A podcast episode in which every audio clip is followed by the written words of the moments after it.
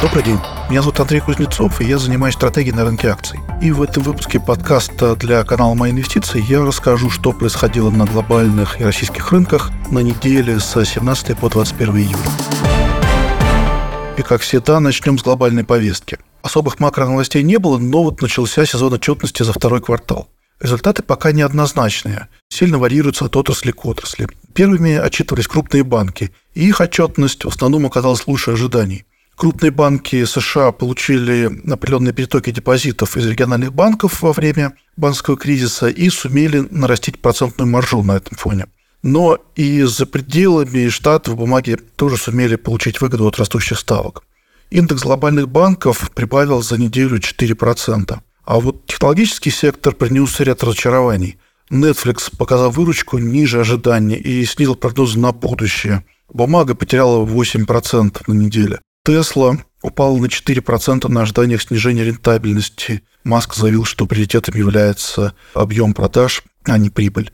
TSMC, это крупнейший производитель чипов, понизил прогноз выручки на 2023 год и ожидает теперь падения на 10%. И в итоге мы видим, как технологический сектор отстает от остального рынка. NASDAQ по итогам недели теряет больше 1%, а S&P, наоборот, подрастает на 1%.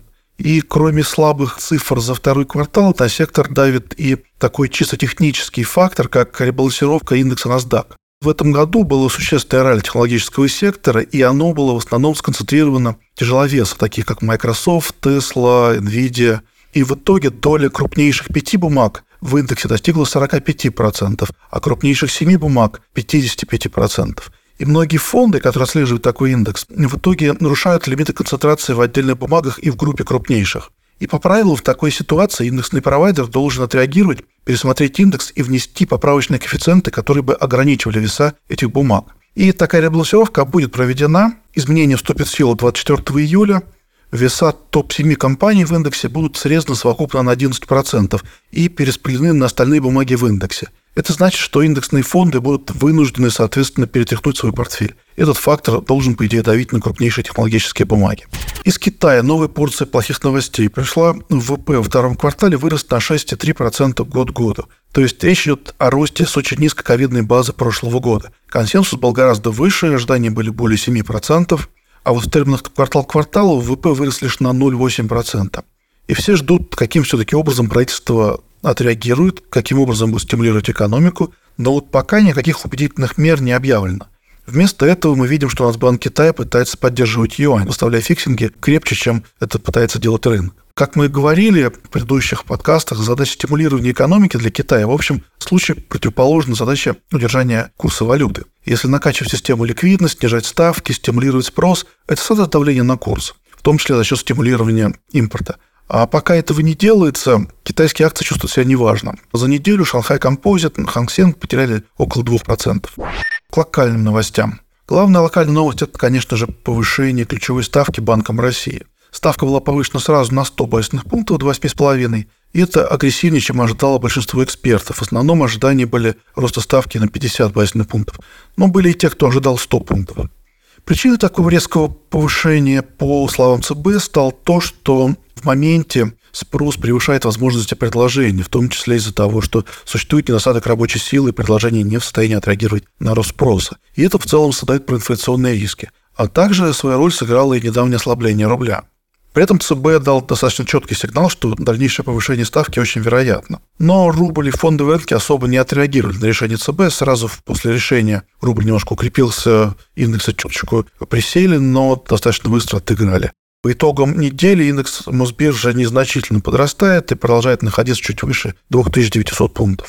Далее к корпоративным новостям. X5 опубликовал отчетность за второй квартал. Результаты были впечатляющими. Темп роста выручки ускорился с 15% до 19%, и это при том, что в продовольственных товарах наблюдалась небольшая дефляция год к году.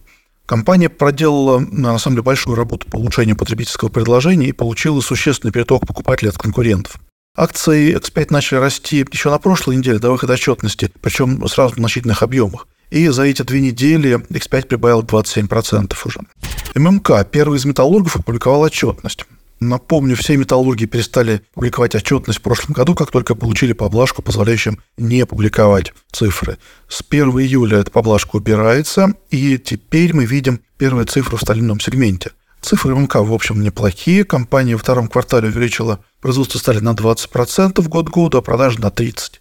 По итогам недели МК прибавил 2%, но при этом бумага достаточно активно росла и в преддверии отчетности с начала июня прибавил уже 25%. Помечил были любопытные новости. Суд удовлетворил требования «Газпромбанка» о взыскании с Мечела 12 миллиардов рублей долга.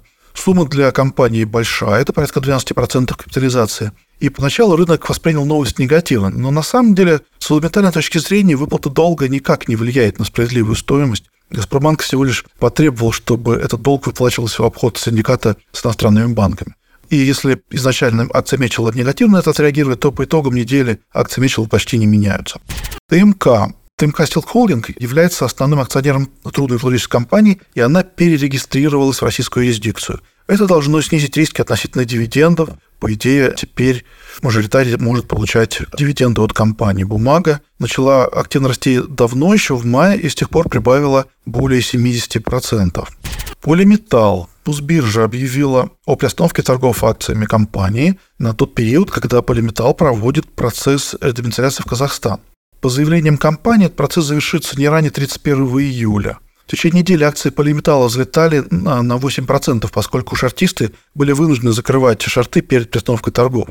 Но после того, как э, вот, закрытие шартов закончилось, акция откатилась и в минусе закрыла эту неделю на 3%. Акции Русагра выросли на 12%. Компания является, наверное, главным бенефициаром роста цен на зерно после развала зерновой сделки. Акции Транснефти упали на 11% за неделю на дивидендной отсечке. Транснефть также публиковала отчетность за первое полугодие, но на котировке акций эти результаты влияния не оказали. Ну, пожалуй, это все новости, которые хотелось бы посвятить на этой неделе. Спасибо за внимание и ждем откликов в комментариях.